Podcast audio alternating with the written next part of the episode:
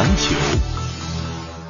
今日环球，我们来关注这样的内容。那么今天上午呢，在印度尼西亚首都呃雅加达市中心发生了多起爆炸事件。印尼警方称，袭击共造成七人死亡，十七人受伤。印尼总统佐科谴责袭击是恐怖主义行径。我们来听中央台记者朱敏发来的相关报道。雅加达当地电视台直播的画面显示，首次爆炸发生在当地时间上午十点四十分，地点位于雅加达市中心谭布林大街上的萨里纳购物中心门外。时隔不久，距购物中心不远处的一个交警岗亭也发生爆炸。雅加达其他地区也相继发生数起爆炸。从电视画面看，参与袭击的武装分子有十多人，为首的是一名身着白色衣服的人。目击者称，听到了多次爆炸声。当时我和我几位同事正躲在一幢建筑物的附近，突然间我们听到了一声巨响，出于本能，我们立马蹲下了身子，躲在一辆汽车的后面。等我们跑向建筑物的时候，第三次爆炸的声音响起。印尼雅加达警方发言人伊克巴尔说，两名袭击者启动自杀式爆炸装置后身亡，其余三名袭击者被警方击毙。遇难的两名平民中有一人是西方国家公民，伤者均被送往附近医院救治。伊克巴尔还说，目前所有袭击者均已被击毙或逮捕，局势已恢复平静。他没有进一步透露被捕袭击者的具体情况。印尼总统佐科谴责袭击是恐怖主义行径。印尼不会被恐怖主义的行径所击败，希望市民保持冷静。所有人都在哀悼事件的遇难者，同时也谴责扰乱安全与和平，在人民中散播恐怖的行为。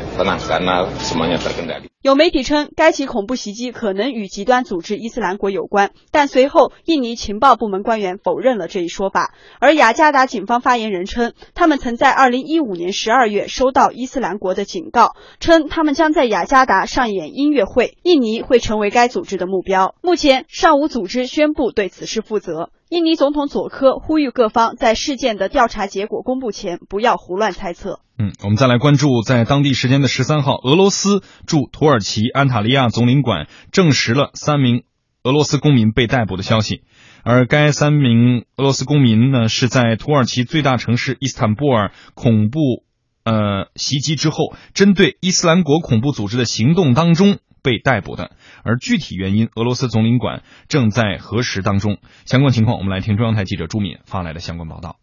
十二号，土耳其最大城市伊斯坦布尔旅游景区苏丹艾哈迈德广场遭到炸弹袭击，导致十名德国游客死亡，另有十七人受伤，其中多人重伤。爆炸发生后，土耳其警方在该国南部和东南省份举行大规模行动，共逮捕六十名涉嫌参与恐怖袭击的嫌疑人。有消息称，有三名俄罗斯公民也被土耳其警方逮捕。十三号，俄罗斯驻安塔利亚总领事亚历山大·托尔斯托皮亚坚科证实了这一消息，不过被拘留的原因还在核查中。据俄罗斯媒体报道，土耳其警方分别在三名俄罗斯公民家中将他们逮捕，并查获大量文件。警方怀疑这三人为恐怖分子提供后勤支持。据俄新社报道，这三人中有两人是在安塔利亚被抓获，其中一人于2003年离开俄罗斯到欧洲留学，另外一人2013年来到土耳其学习。目前，土耳其警方拒绝透露更多的消息，称案件正在调查中。土耳其卡迪尔哈斯大学国际关系教授塞哈特古文奇认为，这次的袭击目标是外国游客，我认为这是故意的，为了给外界留下土耳其不安全的印象。几次恐怖袭击都遵循了一定的模式，但是每次的袭击动机和目标都不同。在去年，土耳其曾经发生两次由伊斯兰国发动的大规模袭击，一次发生在靠近叙利亚边境的苏鲁奇，另一次发生在首都安卡拉的集会上。这两次袭击造成近一百人丧生。土耳其国家情报部门在过去几周曾经提醒安保力量，可能有针对外国游客的袭击。截至目前，没有任何一方表示对伊斯坦布尔的袭击案负责。安卡拉方面怀疑袭击是伊斯兰国发动的。而不久前，在伊拉克、叙利亚、埃及、利比亚、沙特和科威特发动袭击的伊斯兰国发表声明，称并非自己所为。两条新闻，分别是来自印尼的雅加达和土耳其的呃伊斯坦布尔。其实时隔也就是两天的时间，十四号在土耳其的最大城市伊斯坦布尔的旅游景区苏丹艾哈迈德广场遭到了炸弹爆炸袭击，而今天呢是在印尼的雅加达发生了多起的爆炸事件，呃，而所有的内容基本上目前都指向了极端组织伊斯兰国有关。所以我们请出两位观察员，洪林老师，您看，对于两天的时间，二零一六年的伊始，就频繁的出现这样的一个爆炸事件，也造成了伤亡，这个事情您怎么看？呃，现在看呢，应该说恐怖组织是越来越活跃，而且呢，对于全世界这种反恐的压力也是越来越大。呃，现在看呢，反恐的形势非常的严峻。从去年年底，我们知道在法国巴黎所发生的这个系列的恐怖袭击案，而且呢，随后的调查还发现还有很多未遂的，就是没有这个制造成功的这种恐怖袭击。到现在，这个土耳其，呃，包括印尼，包括还有媒体没有怎么太关注，但事实上造成了重大人员伤亡的这个利比亚一个军营也是遭到这个袭击。因此，也说这个恐怖的这些袭击，在二零一六年一开年的时候，就显得非常的多。那么这里面就是看得出来，国际社会在反恐方面面临很大的压力。那么需要各个国家呢，应该说加强合作。而这次呢，像印尼发生的事件非常的明确，就是针对这个呃，我们说这个呃外国人，然后普通的这样的一个目标，而且策划手法也很老道。事后呢，这个呃相关的这个恐怖组织马上就认领。那么土耳其的事情，事实上也是一样，它是针对呃外国的游客，而且是在这个蓝色清真寺，嗯，就是伊斯坦布尔最著名的这个景区附近，针对的就是个外国游客，主要是德国人死伤。而现在看的就是土耳其方面这种调查也取得了进展。那么如果说最终得到证实，因为现在看的就是嫌疑人像有这个三名俄罗斯人。